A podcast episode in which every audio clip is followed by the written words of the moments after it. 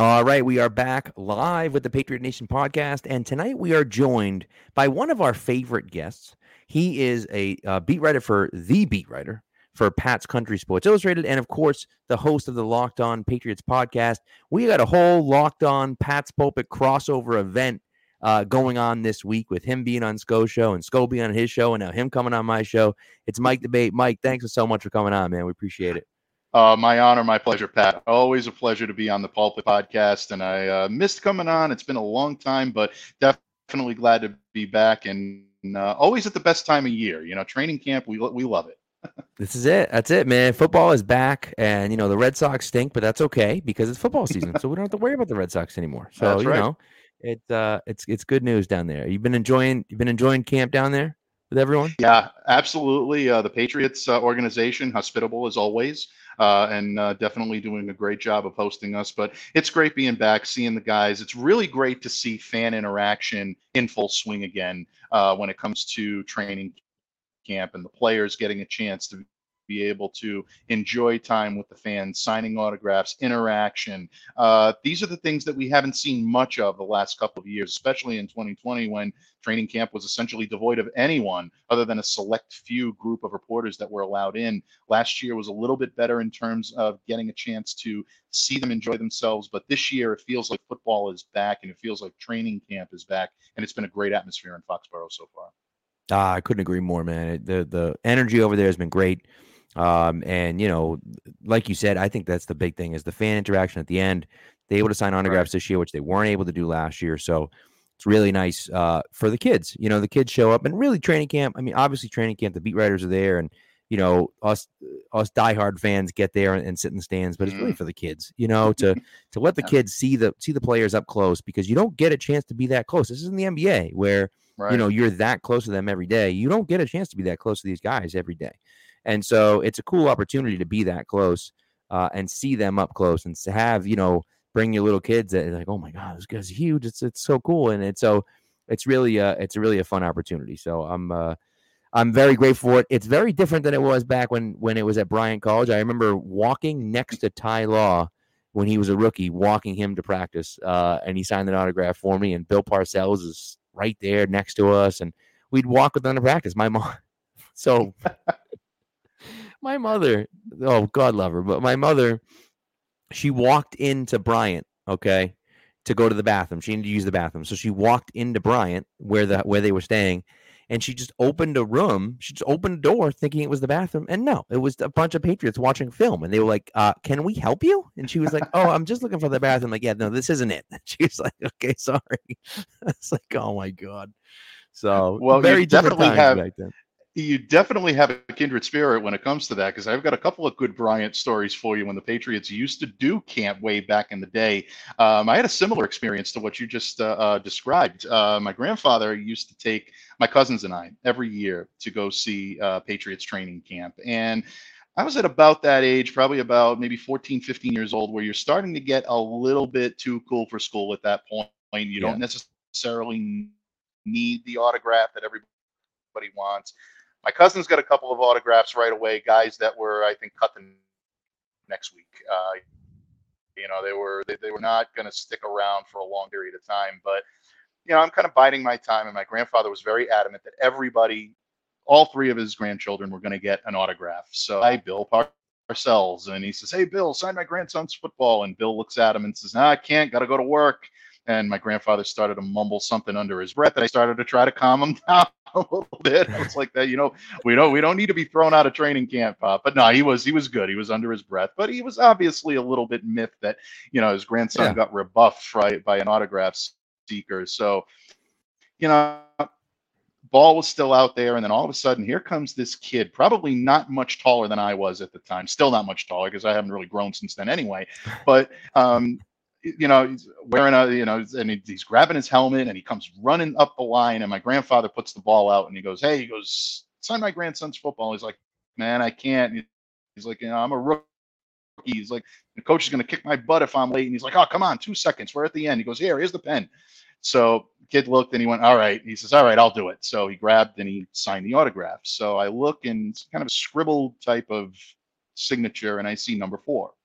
So I had no idea who number four oh, was man. at the time. You know, I'm thinking I'm thinking Matt Bahr is going to be the quarter, the, uh, the the kicker at the yep point. Security guard looks at the list. He looks at the. Uh, he says, "Oh, he says, yeah." He says, "That's a pretty good young rookie kicker." He said, "They just picked him up." He's like, uh, "I think he's got a shot."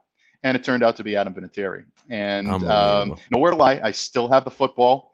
Uh, the football is still on my wall. Never that'll never leave me. Um, and I remember watching the snow game with my dad at home and watching that game and watching Adam put those two kicks through the uprights. And my dad looked at me and he says, That football just got a little more valuable tonight. And uh, it really did.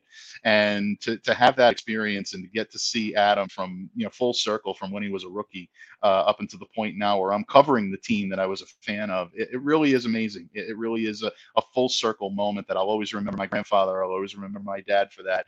Um, and uh, yeah, and and there's there's so there's always that connection. And it's funny that you mentioned bryant and going in uh, my mom for years uh, was uh, worked in telecom in bryant. And uh, okay. she was the switchboard operator at the time where they were still holding training camp.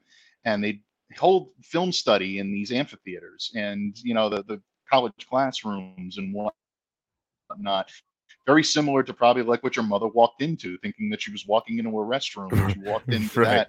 that. Um, all these players, all these players would come and they'd talk to her and they'd see her around and they'd say, "Look, you know, you're not going to get any calls done or anything. We're way too loud." And she would point out players that she saw during the day, and she'd be like, "Oh yeah, I know him," and it'd be Willie McGinest or it would be Ty Law or something to that effect. And my mom had no idea who these people were, but my dad and I are going crazy saying, You're talking to these people every single day. And we, you know, give our eye teeth to do that. So, um, yeah, I guess it was always inevitable uh, for us to do what we do. But, uh, you know, I guess we, uh, we go way back with the team. But, uh, yeah, 20 years ago, uh, they were still, you know, at Bryant. So it's, it's always an interesting time. And, yes, it uh, is. Still miss those days in some ways. Yeah, me too. It'd be interesting sure. to be covering from Bryant nowadays. Yeah, I would imagine it'd be very interesting. Yeah, yeah, I would probably look like uh like Washington's, you know, uh like Washington's uh, training camp looks like now with like 14 yeah. people and some tumbleweeds, you know. Exactly. But um, but you know, we stuck it out through and and here we are, you know. So that's it. Um, but let's get into it. There's there's been some questions about the offense. Um, look, uh, yeah, I'll I'll reserve judgment until until after I hear from you. I just I, I'm a little skeptical about what people are. You know, everyone's you know hitting the panic button already about the offense. I don't know if I feel that strongly about it, but I want your opinion on on where you think the offense is and, and what you've seen, you know, from the offensive weapons, of course, Mac Jones included, but also the other offensive weapons. And if if you have any cause, if you think there's any cause for concern with what you've seen so far. Uh, well, in terms of saying that there's a big cause for concern, I'd probably say pump the brakes on that a little bit, folks. I don't think you necessarily have to be in panic mode just yet. Look, the New England Patriots offense is going to be a work in progress. You don't lose a mind like Josh McDaniels, an offensive coordinator here for a number of years, and not expect some hiccups and not expect some changes. Uh, there's going to be that. And you're seeing it, especially with the incorporation of more of a zone read type offense. Uh, I want to give a lot of credit to Andrew Callahan of the Boston Herald, who really identified a lot of what the Patriots doing is being very similar to what we see in a McVay style offense, a Sean McVay style with the Los Angeles Rams. We've heard a lot of that Shanahan style thrown around, Shanahanian, as a matter of fact, or Shanahan, or however you want to, uh, you know, uh, label it. Uh, they are incorporating more run style into the New England Patriots, and you know, if you're worried about whether or not the Patriots have the personnel to pull it off, I think that might be a valid, uh, you know, question. I think there's still some more to see to determine how effective it can be. But in terms of the Patriots streamlining the offense and Mac Jones looking a little bit more, uh, you know, comfortable this year as opposed to last year, I've seen positive enough strides to know that there's more reason for optimism than skepticism when it comes to the Patriots offense. Yeah, I, I, couldn't agree more with you. And and you know, Dark Blue Gold says it right here too. You know, the panic mode is on pause until the performance of the Miami game, which absolutely, you know, Good and point. of course Miami. You know, and I, and I'll throw a caveat on that even because they have that's a house of horrors for them, right? So, oh yeah, even if absolutely. they don't play well in Miami, and even if they don't play well the first few weeks, I think that it will take some time, right? And mm-hmm. people throwing Matty P under the bus right now. It's like, wait a second, like they're not even they're not, he's not calling a game right now. they're just running plays, right? And you know, and Mac Jones even said it the other day where maybe it was even yesterday, where he said, you know, we're just running plays to get him on film. We're not checking out of plays. I'm not, you know, even if it's not the right play for the defense, we're still running it. Right. And so it's just kind of one of those things where we need to get it so that we can see it and we can fix it. Right. And so that's part of it for me where it's like, okay, let's just everyone just bring it down a little bit because you see on some of these one on ones, you see what DeVante Parker can do. Right. You see what Kendrick Bourne has done and what he continues to do. And I, I just, Bourne's energy, just, I, I, don't know how you can't love that guy, seeing the way he oh, plays yeah. and, and the way he fires up his teammates, you know? And then Tyquan Thornton, I've been impressed with him just with his with his catching ability, the way he catches the ball. He does a very nice job catching the ball. He had that one over the shoulder Willie Mays type catch, which was fantastic. I thought. Mm-hmm. Um, and so again, those are one on ones, and it's obviously a little bit different, but you know, to me, there have been some positive things. The defense is always going to be a little bit ahead of the offense. I think we're okay.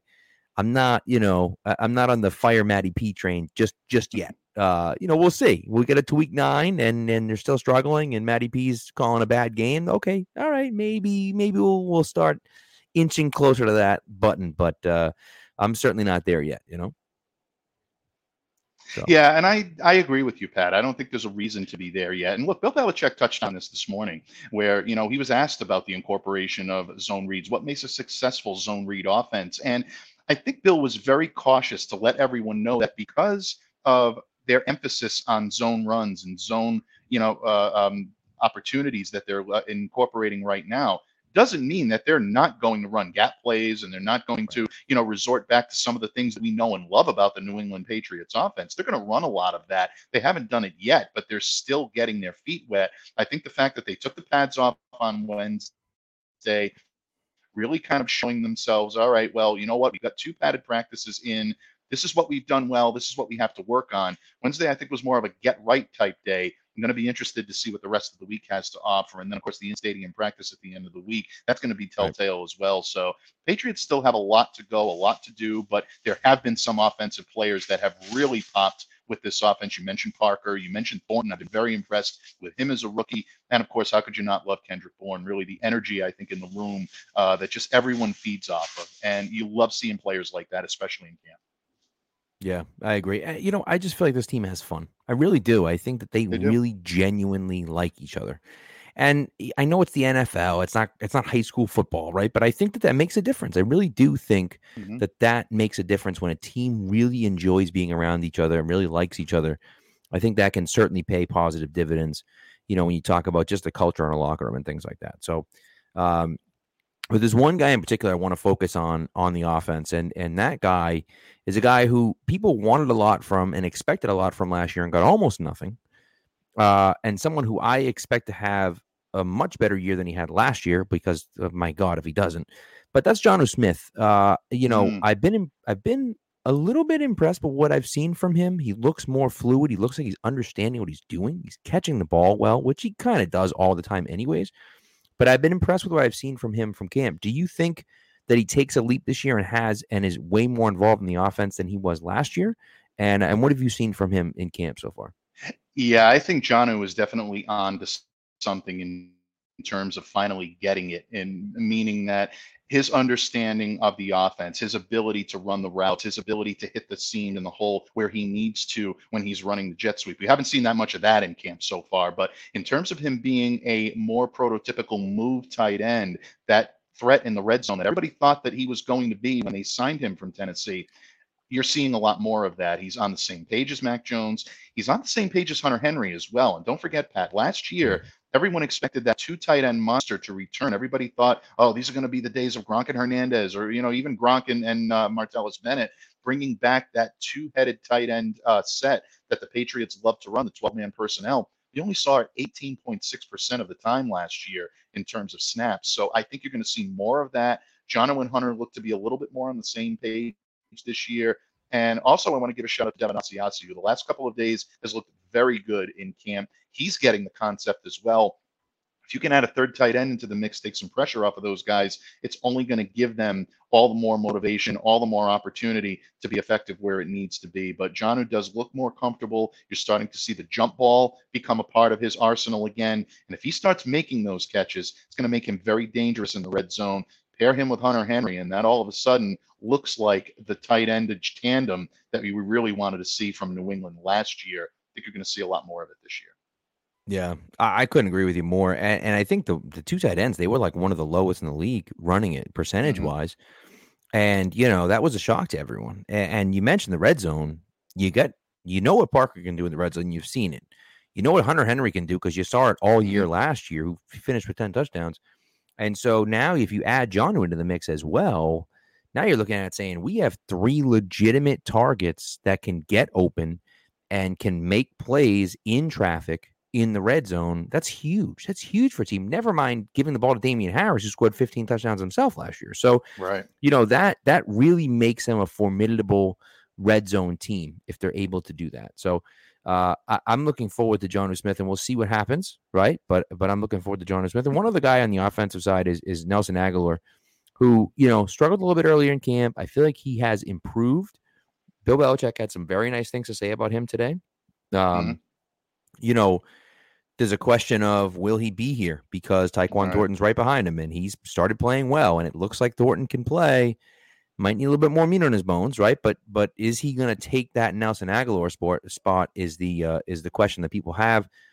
Do you see Agholor having a role on this team, or do you think they try to move him before the season starts?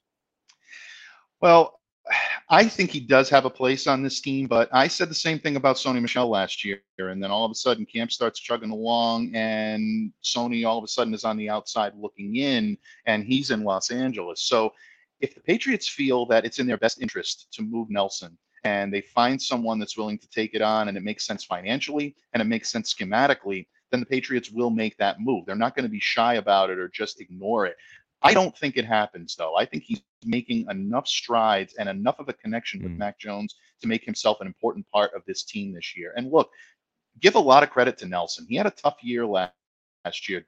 Didn't quite live up to expectation. Had a good first game, caught Mac Jones' first touchdown pass. So you think mm-hmm. right away, this guy's off to a hell of a start here in New England. He's going to be doing big things, but you know, there was some injury concerns and whatnot, and he slowed his production. And unfortunately, Nelson just wasn't the same player in the second half of the year, but he participated in all of the offseason workout programs, was present for minicamp, OTA. Every time Mac Jones held a throwing session, one of those informal throwing sessions, Nelson was right there and he was up front and close and personal. And that I think makes a huge deal. So, in terms of him making the leap, or in terms of him having the attitude to make that leap, I really think that he's done strides. So, I want to give him a lot of credit there. Uh, the athleticism, we're seeing it a lot. Uh, I thought Tuesday was a solid day from him. Uh, really, you know, connected with Mac on a couple of really impressive catches. But a 40 yard deep ball that Mac threw yesterday and, you know, just really went up and got it in coverage uh, comes down, makes an amazing acrobatic one-handed catch over Joejuan Williams, which they're still talking about, and they will talk about that as one of the catches so far of training camp. Uh, when you can use that type of athleticism plus your veteran savvy, you make yourself very valuable on a team. So either he's showcasing himself for a hell of a run somewhere else, or the Patriots realize what they have. I really think it's the latter rather than the former, but we'll see. Anything can happen in New England. Yeah. I think the other part of it too is that you know you mentioned Sony Michel, who was, who was a great example to bring up. They got significant compensation back for him. They got what a third. They got a 3rd mm-hmm. this year, right? And a, is right. it a fourth or a fifth next year? So they have they got significant, pretty significant compensation back from Sony Michel. So you know it's not like they gave him away. And and Nelson Agholor could be the same thing. If some other team wants him and is willing to give you a decent pick, yeah, maybe you move him. But at the end of the day, you're not going to save much cap space by trading him right. or cutting him. Certainly not cutting him. You're going to save almost nothing. So there's it's silly mm-hmm. to cut him, you know. And injuries happen in the NFL, right? DeVante Parker has been injured almost every single year of his career, right? Agholor right. gets injured. You got Tyquan Thornton who weighs 140 pounds. You know, like so. So you worry about some of this stuff. So you say, well, what's one extra guy? And if he can play, well, then why would we give him away for nothing? Maybe he won't be a big part of the offense, right. but maybe a guy gets hurt and he will be, right? So it doesn't, I don't think it makes sense to move him unless you you you're able to get something significant back in return. Sim, similar to what they did with Sony Michel. Now, listen, if you want to bury him in the depth chart because you think Tyquan is better than him, okay, that's fine. Mm-hmm. But he's there in case something happens. That that's that's the way I look at it, right? Is that you say, hey, look, he's here He's doing, and I agree with you. Like I've been impressed with what I've seen from him. He started off slowly. He had, you know, he made a few mental mistakes, dropped a few passes, but he has looked significantly better as time has gone on, in my opinion. So mm-hmm. I just feel like there's no reason to to to jettison him out of here yet. You know, he's not like he can't play, right? So that's yeah, that's kind of my thing, you know. So so we'll see. Absolutely. And again, you know, it's not a N'Keal Harry situation here where N'Keal had essentially right. worn his welcome out. Uh, we'll see what happens in Chicago. There have been moments where, you know, they say he's playing with a chip on his shoulder and, you know, the Bears have a good first round talent. And then there have been moments where there have been drops or miscues, and those have been amplified as well. With Nelson, it's a little bit different. He hasn't worn out his welcome here by any stretch of the imagination. Maybe a little bit of a tough year last year, but it's not the same type of deal. So the Patriots are going to have to be very impressed with the offer they get for him, if they get one, yeah. in order to move him.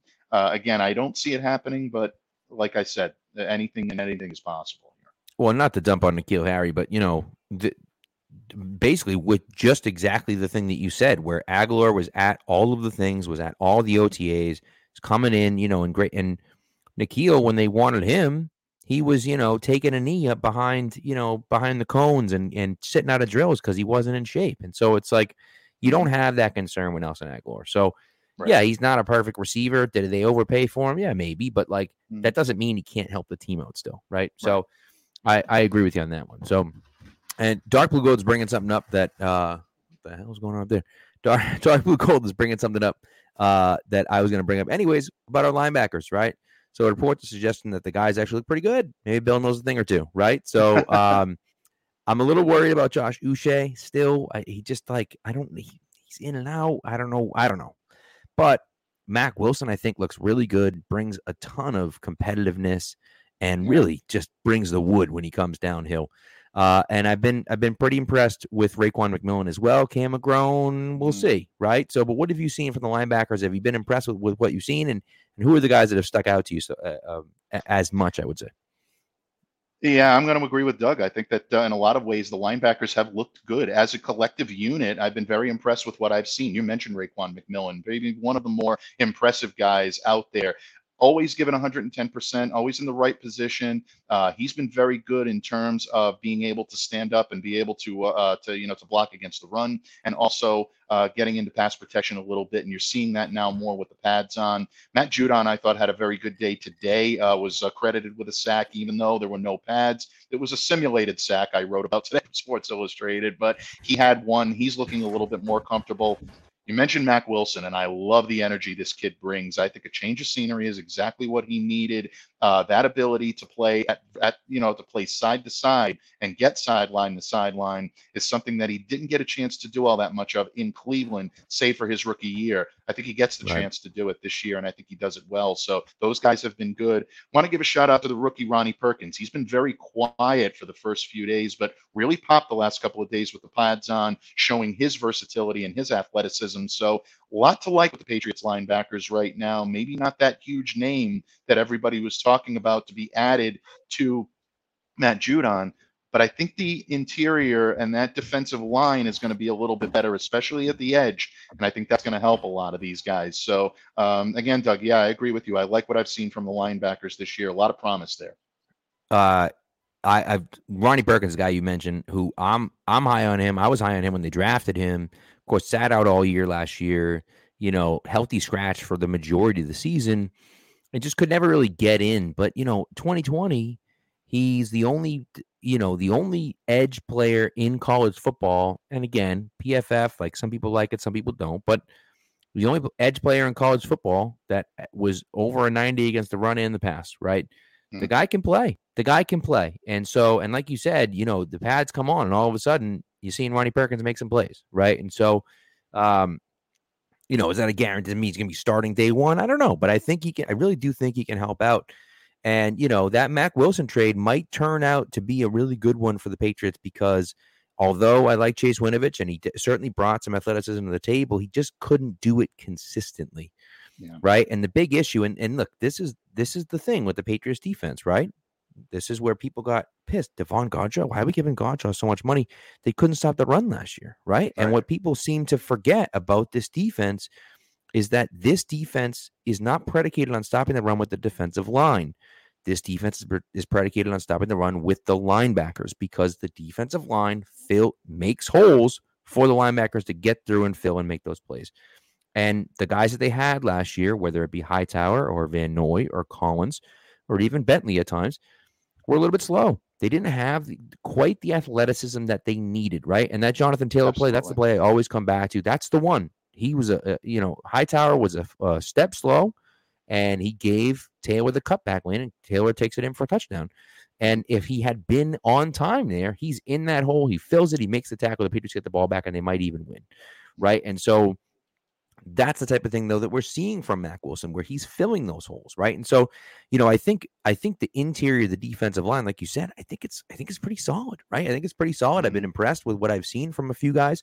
Um, Ray from from Alabama, I'm excited right. about this kid. I'm, you know, and uh, we'll see, right? He's you know he's got this long injury history and but like I'm excited about about what he can bring. And of course, you have Barmore there and Godchaux and you got you know, Larry Guy is still there as well. So I think there's a lot of mm-hmm. depth there. These linebackers are, to me, are the key to this defense. And, the, and we'll talk about the secondary in a second, but the linebackers are really the key to this defense because they need they have they have to stop the run. You can't not be able to stop the run, right. especially you know if you're playing in some of those lighter packages, and they weren't able to do that last year. So I really do think the added athleticism but not just the fact that they're athletic, they also can play downhill. And that's what I that's what I've been impressed about the most.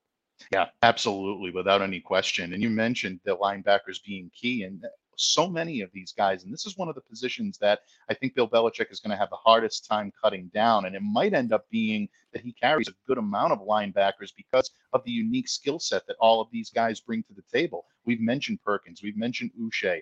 Uh, Harvey Langi is someone that is a very good, big time com- uh, competitor and someone that can contribute on special teams. Do the Patriots carve out a role for him now that Brandon King is not in the lineup anymore? That's right. something to consider. Uh, another guy that we haven't even mentioned, and I think he's uh, had a very good camp so far, very quietly, is Anfernee Jennings, and someone that we haven't had a chance to see that much of the last couple of uh, uh, you know years. But underrated combination to me of quickness, change of direction ability, power, and instinct. And when you can combine all of those into one package, it really makes for an explosive player. Now, is it going to be enough to carve him a role on this team?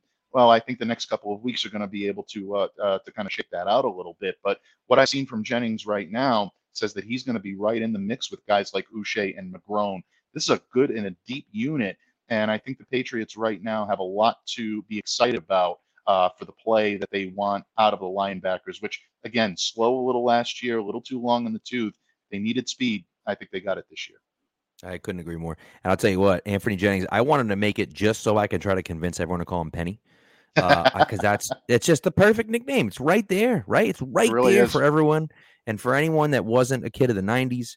Uh, Penny Hardaway was Anfernee Hardaway, Anfernee Jennings, Penny. Come on, like this is this yep. is great. So Penny Jennings and Penny Jennings just sounds awesome. I mean, that's gotta be that's got to be his. Name, it really, you know? yeah, it, it really so, does. You, you can picture Zoe saying that on game day and just absolutely loving it. You know, absolutely, absolutely. So, but uh, but anyways, so I want to take it to another position that a lot of mm-hmm. people were very concerned about. You talked about depth, right?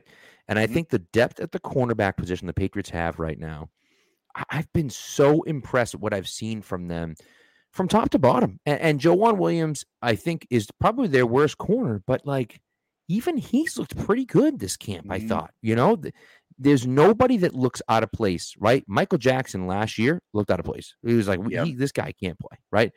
There was nobody like that on this team right? And, and you're seeing it from everyone. From I've been shocked with how how competitive Terrance Mitchell is. I, I think mm-hmm. he's had a great camp. Jalen Mills has been all over the field making plays. He's had a phenomenal yeah. camp. And then Malcolm Butler is his normal competitive self where he's making big plays and he's in he's always up there making plays. Mm-hmm. Uh, he high pointed the ball against DeVante Parker in the back of the end zone. I'm like, what the heck's he doing up there with DeVante Parker? And he just that's who he is. That's Butler is just that ultra competitive guy. So I've been very impressed with what I've seen. I I think I, Marcus Jones, the uh, the athleticism from him is something that I don't know if we have that in anyone not named Jonathan Jones. And even Jonathan Jones has the speed. I don't know if he has quite the change of direction skills that Marcus Jones has. He yeah. has that really next level elite athleticism. And he's another guy, and you see it all over his college tape. He is not afraid to get dirty in the running game. I mean, uh, you know, I'm really excited about him, and I wouldn't be surprised to see if he's in that rotation right away. Uh, what, have you have you seen something similar from from the corners? You impressed with what you've seen so far?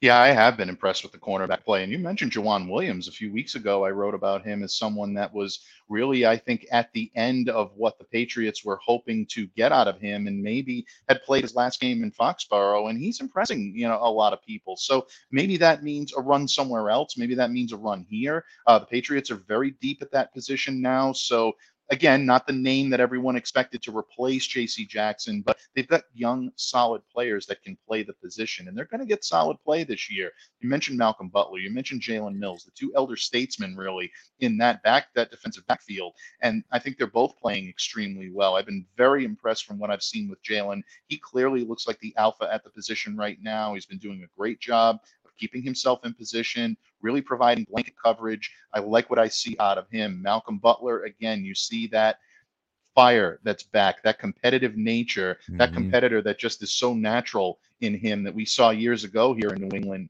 And you saw it a little bit in Tennessee, and you're seeing it again on the field. So great to see Malcolm back out there. Always, always been one of my favorite guys to cover, one of my favorite guys on that team. And just watching him out there having a lot of fun playing the game of football is really, uh, really heartwarming uh, for a lot of people. But um, the rookies are looking good. Uh, they really and truly are. Marcus Jones is starting to really show uh, that ability that he may end up being one of the marquee names in this free age in this uh, excuse me in this draft class this year not only his ability to be a real factor in the return game which i think he's really kind of sewing up that job, to be honest with you, Pat, but also the yeah. ability to be effective in the slot, something that a lot of people didn't think he'd get the chance to do this year.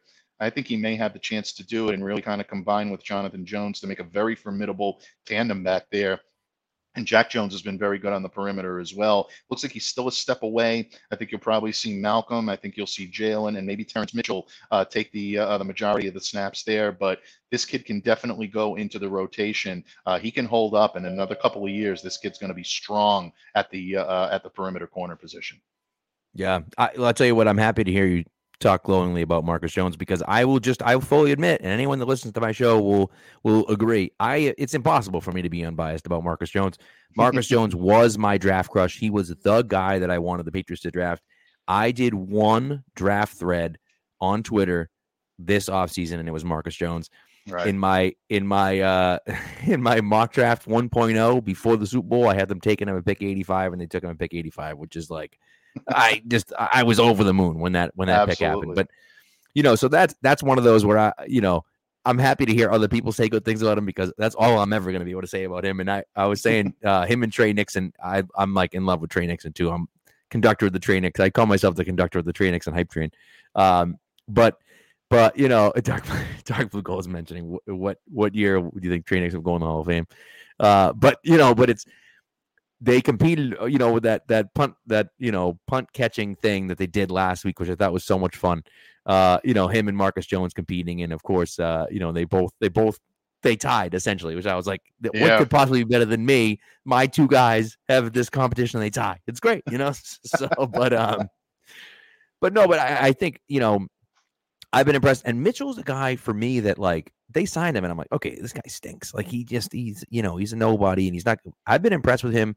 Our our beat guy Brian Hines tweeted out uh, a video from I think it was 2018 when the Browns did uh, the Hard Knocks, and it was him and Jarvis Landry going at it in camp, and he just had that scrappiness where he was all over Landry. And he was always giving him crap, and and Landry was like, "Screw this guy," and I, you know whatever this and that, and then you know play ends and and uh, Mitchell takes him down after the play, and he took exception to it and chucked the ball in his face, and big fight starts. And I'm like, that's the type of like that's the type of guy that they want, that they have, and that's what Malcolm brings to the table, and that's what Jalen Mills But like.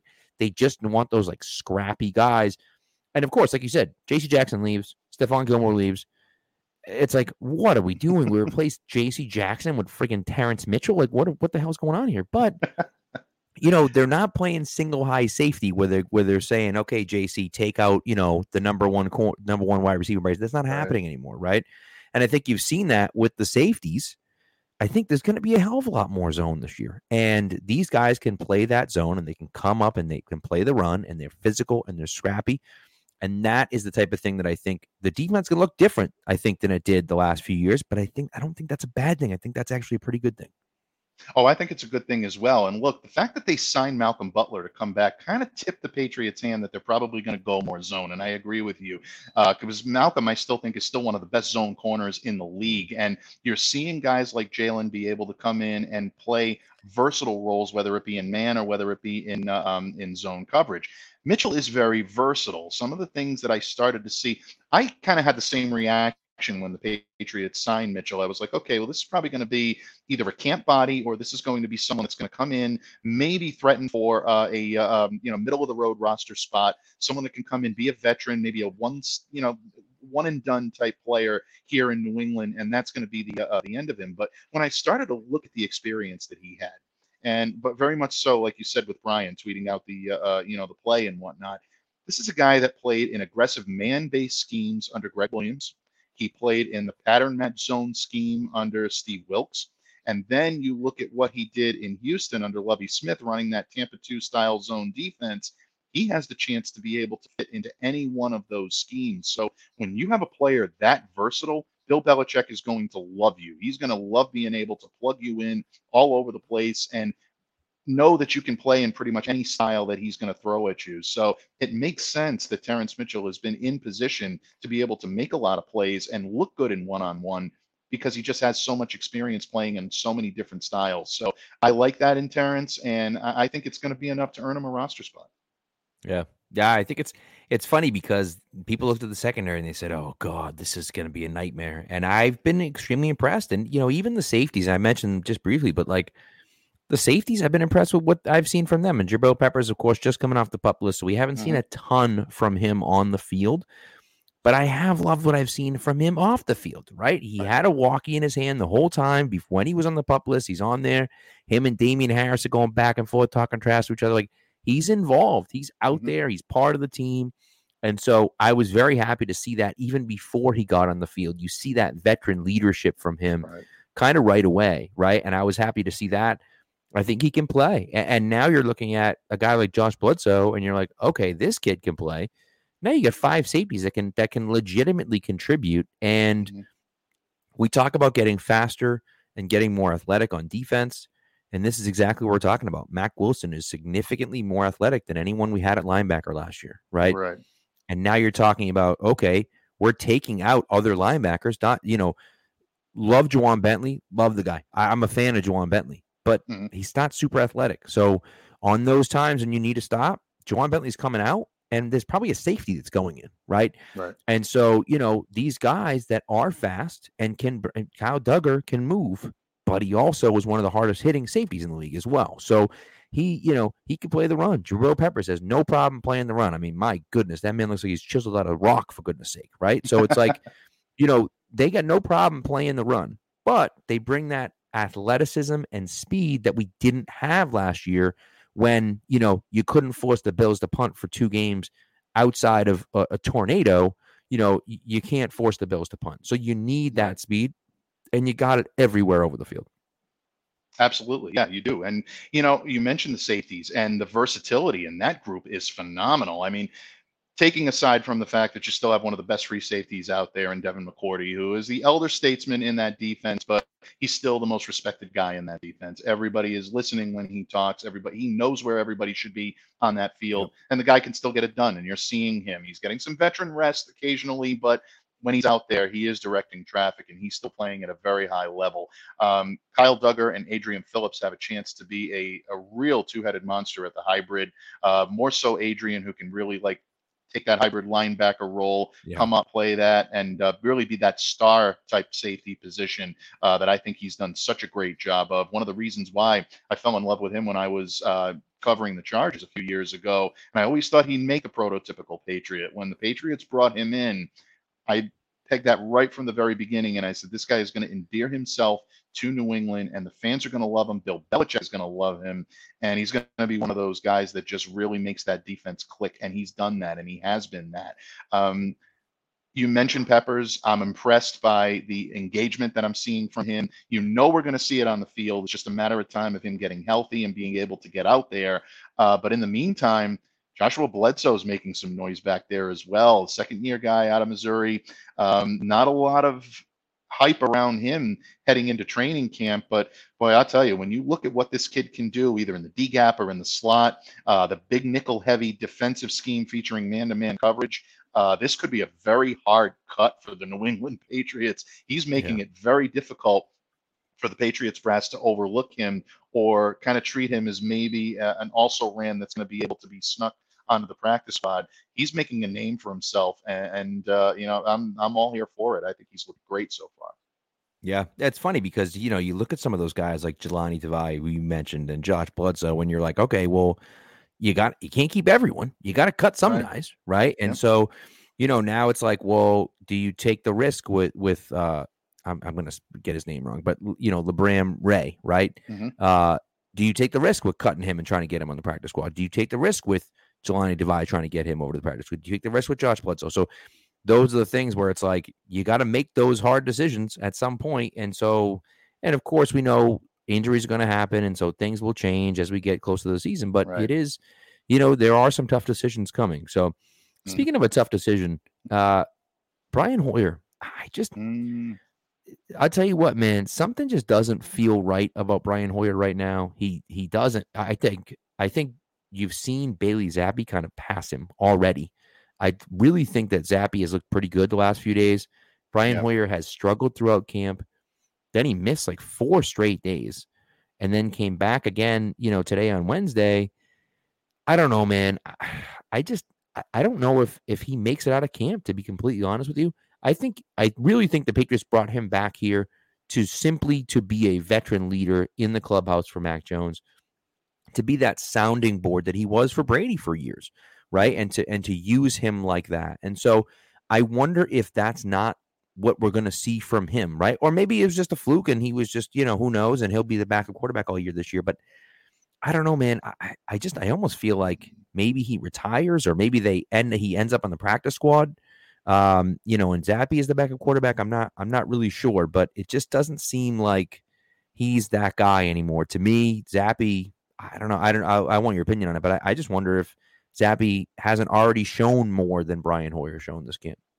Uh, Zappe's been impressive, uh, especially the last couple of days. He struggled a little bit on Saturday, oh, yeah. and I definitely wrote about. It. I remember writing about that, and you know, giving my thoughts and writing down my thoughts in my notebook, and just saying that even by a rookie standard, it was still a, a struggle uh, for uh, for Bailey, and looked like he was a little bit overwhelmed last couple of days in pads, he's looked sharper. He was very good on Wednesday, uh, completing his passes, stepping into his throws a little bit better. He's really showing a lot more poise. And that's something that is so important in a rookie quarterback. And we saw a little bit of that from Mac last year that swagger, that little bit of extra oomph that a quarterback that's confident in his ability is going to give you. So I agree with you. I think Bailey Zappe right now looks like a solid number two, even as a rookie. I think the Patriots would be fine being able to go into the season with him and Mac, obviously, as your starter. But when you look at Brian, it's so difficult to say that the Patriots can just cut him loose and not really feel any type of uh, negativity as a result.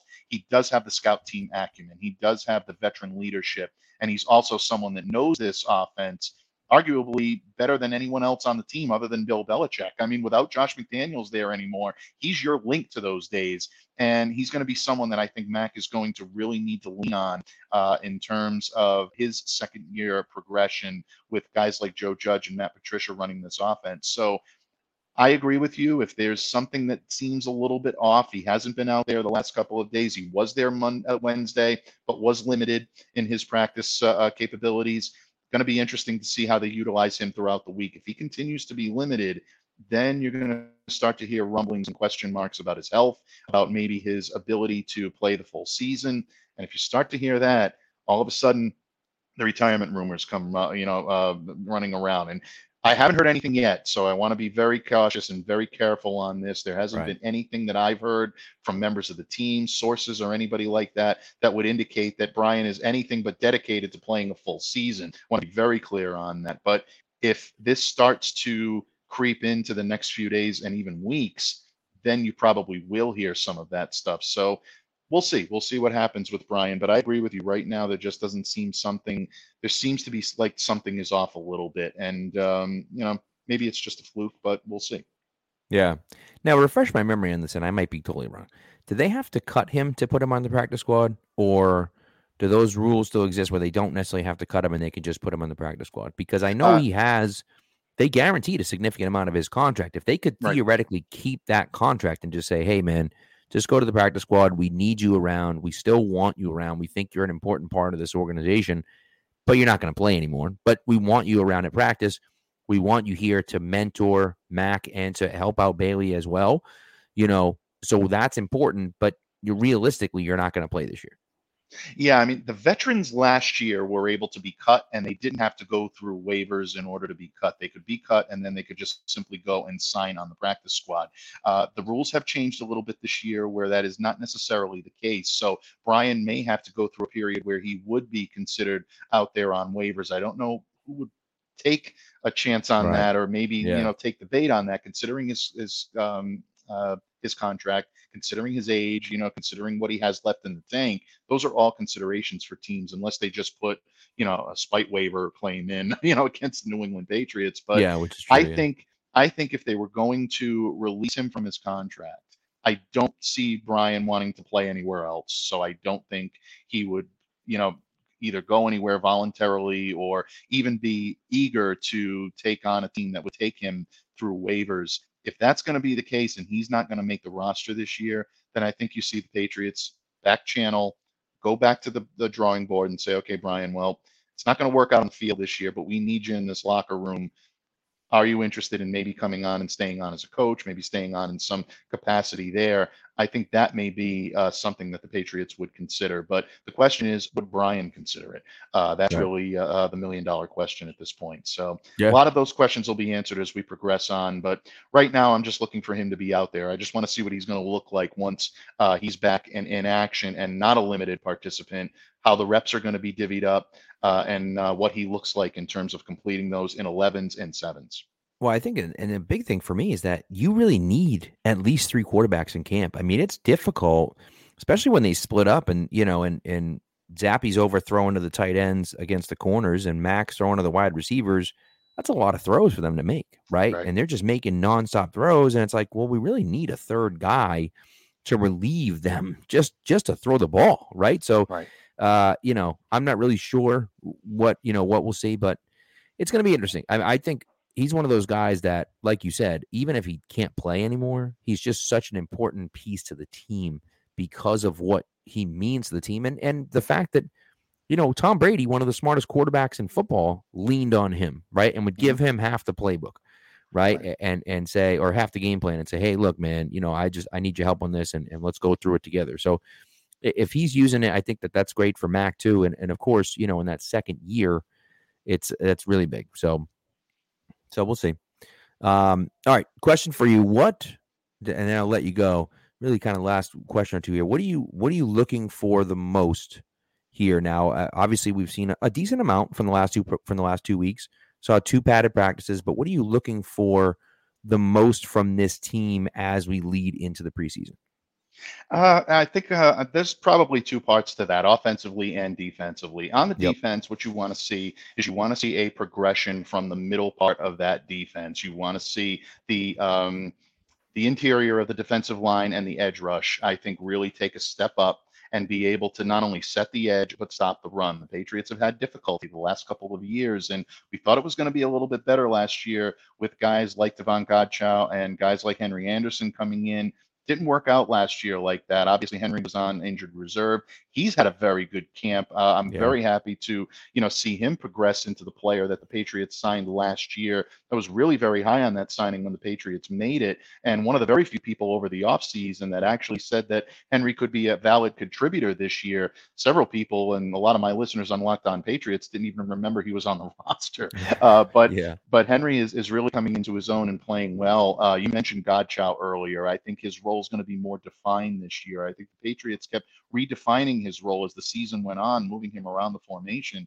And you're just not going to be able to get into a rhythm if you're constantly moving around. So a little bit more stability there, I think, is going to be big uh, as well for the New England Patriots. But to me, the key is going to be Christian Barmore. He has looked by far, in my opinion, the best defender on the field. Uh, for the Patriots this past uh, week. Um, he's you know blowing up his assignments, and I mean that in a good way uh, when it comes to one-on-one drills.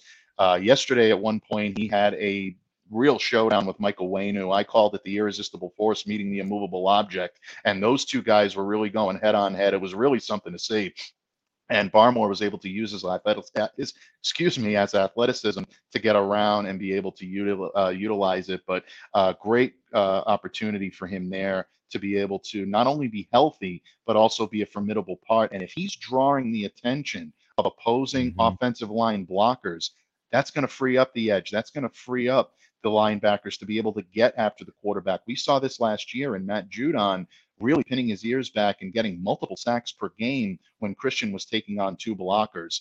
When he was injured and his knee was hurting him, he wasn't drawing that attention anymore. All of a right. sudden, that extra blocker is put over to Matt Judon, and he's not as effective. His numbers dropped off. So Christian, I think, has a chance to be the X factor in this defense. I think he will be. So I look for that, and I'm looking forward to watching his progression.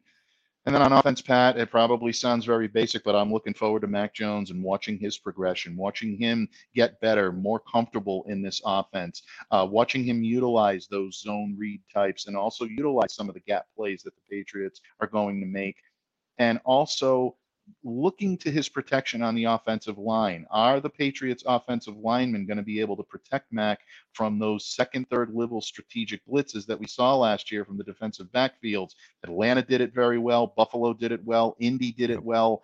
Uh, that gave Mac some fits last year. And are the linemen going to be able to protect him? And is Mac going to be able to pick it up and realize that maybe areas he thought were blocked well last year are not so blocked? That's the difference between being a good quarterback and an elite level quarterback. I don't know if Mac's going to make that type of jump this year, but I think he's definitely moving in the right direction. So that's what I'm looking for for the Patriots in the next few weeks. I agree. Love it. Love it. It's a great answer. Uh, all right. Last question. This is the loaded one. It's a loaded one, Mike. So get ready. With all that tampering stuff that came out with Miami, mm-hmm. okay, and we heard all about it, and everyone's been talking about it. Does that does that tarnish at all, and obviously not all of it, but does that tarnish at all Tom Brady's legacy in New England, do you think? You know, it's a tough question. On the field, absolutely not. Nothing is going to tarnish. To me, that does not tarnish in any way, shape, or form anything that the man accomplished here on the field. Uh, Tom Brady's legacy and his ticket to Canton is punched already, and so is his ticket yeah. into, uh, you know, the, the Pats Hall of Fame and Raytheon. He's got a red jacket and a gold jacket, and there's no question about him earning either one of those. Um, in terms of public opinion, um, you know, I think for the most part, Patriots fans realize that ultimately this is a business.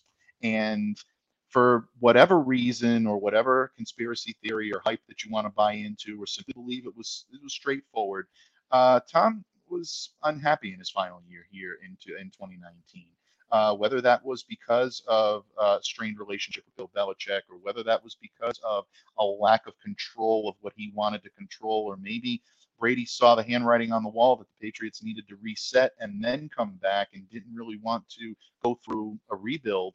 For whatever reason, Tom realized that 2019 was going to be his last year in New England. And I think it's important to remember for everyone that's coming at Tom and saying, oh, well, he should be accountable for ne- the negotiations it's usually on the team that's reaching out or the team that's involving the tampering to be admonished for it rather than the person that's being reached out to. And, and I think that's an important distinction to make here. So, in my opinion, and I'm only speaking for myself, uh, it doesn't tarnish him professionally or it doesn't tarnish him personally. I hold Tom Brady in highest regard in both. I will continue to do that, and I always will. Um, if you're a fan that's a little bit offended by it, I'm in no position to tell anyone how they should feel. I, I can see the argument for those that say that it should that it may offend them or it may upset them or it may change their opinion of his. But in terms of the man's legacy, and I mean legacy in terms of where he stands in the pantheon of NFL quarterbacks and the pantheon of New England Patriots folklore,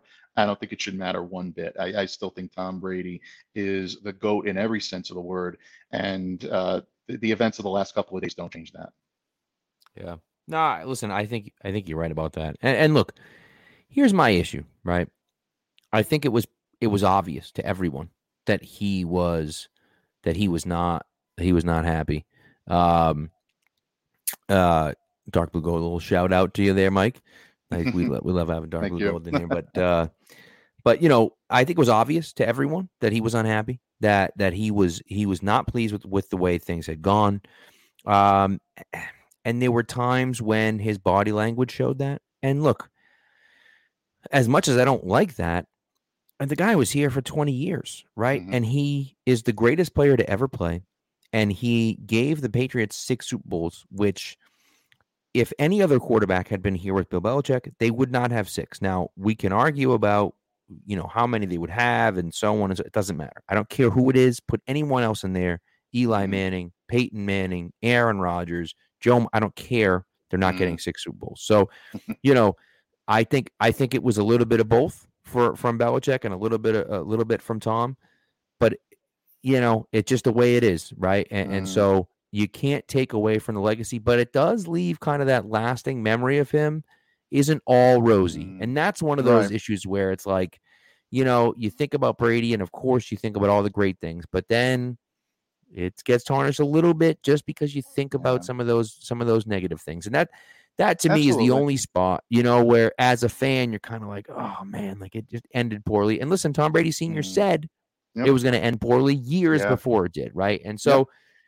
you know, and look, are the Patriots at fault for that? Absolutely. Right. And that's the thing is that the you know, you can't just say, oh, Brady's at fault for it. No, no, no, no. It, it's it's on both sides, right? The Patriots right. could have done more to keep him here, and and Brady could have done mm-hmm. more himself to to want to show that he wanted to stay here. And and even if he didn't, to do more in 2019 and to not have the season end the way it ended, right. right? Losing the Texans at the end of that year, you lost to Miami, who was a terrible team at the end of that year, to lose out on a bye and then of mm-hmm. course losing the first round of the playoffs. And so that's one of those ones where you look at it and say, man, if they had won that last game against Miami, they get a first round bye, and then who knows? They probably yep. still don't go anywhere, but you never know, right? And so yeah.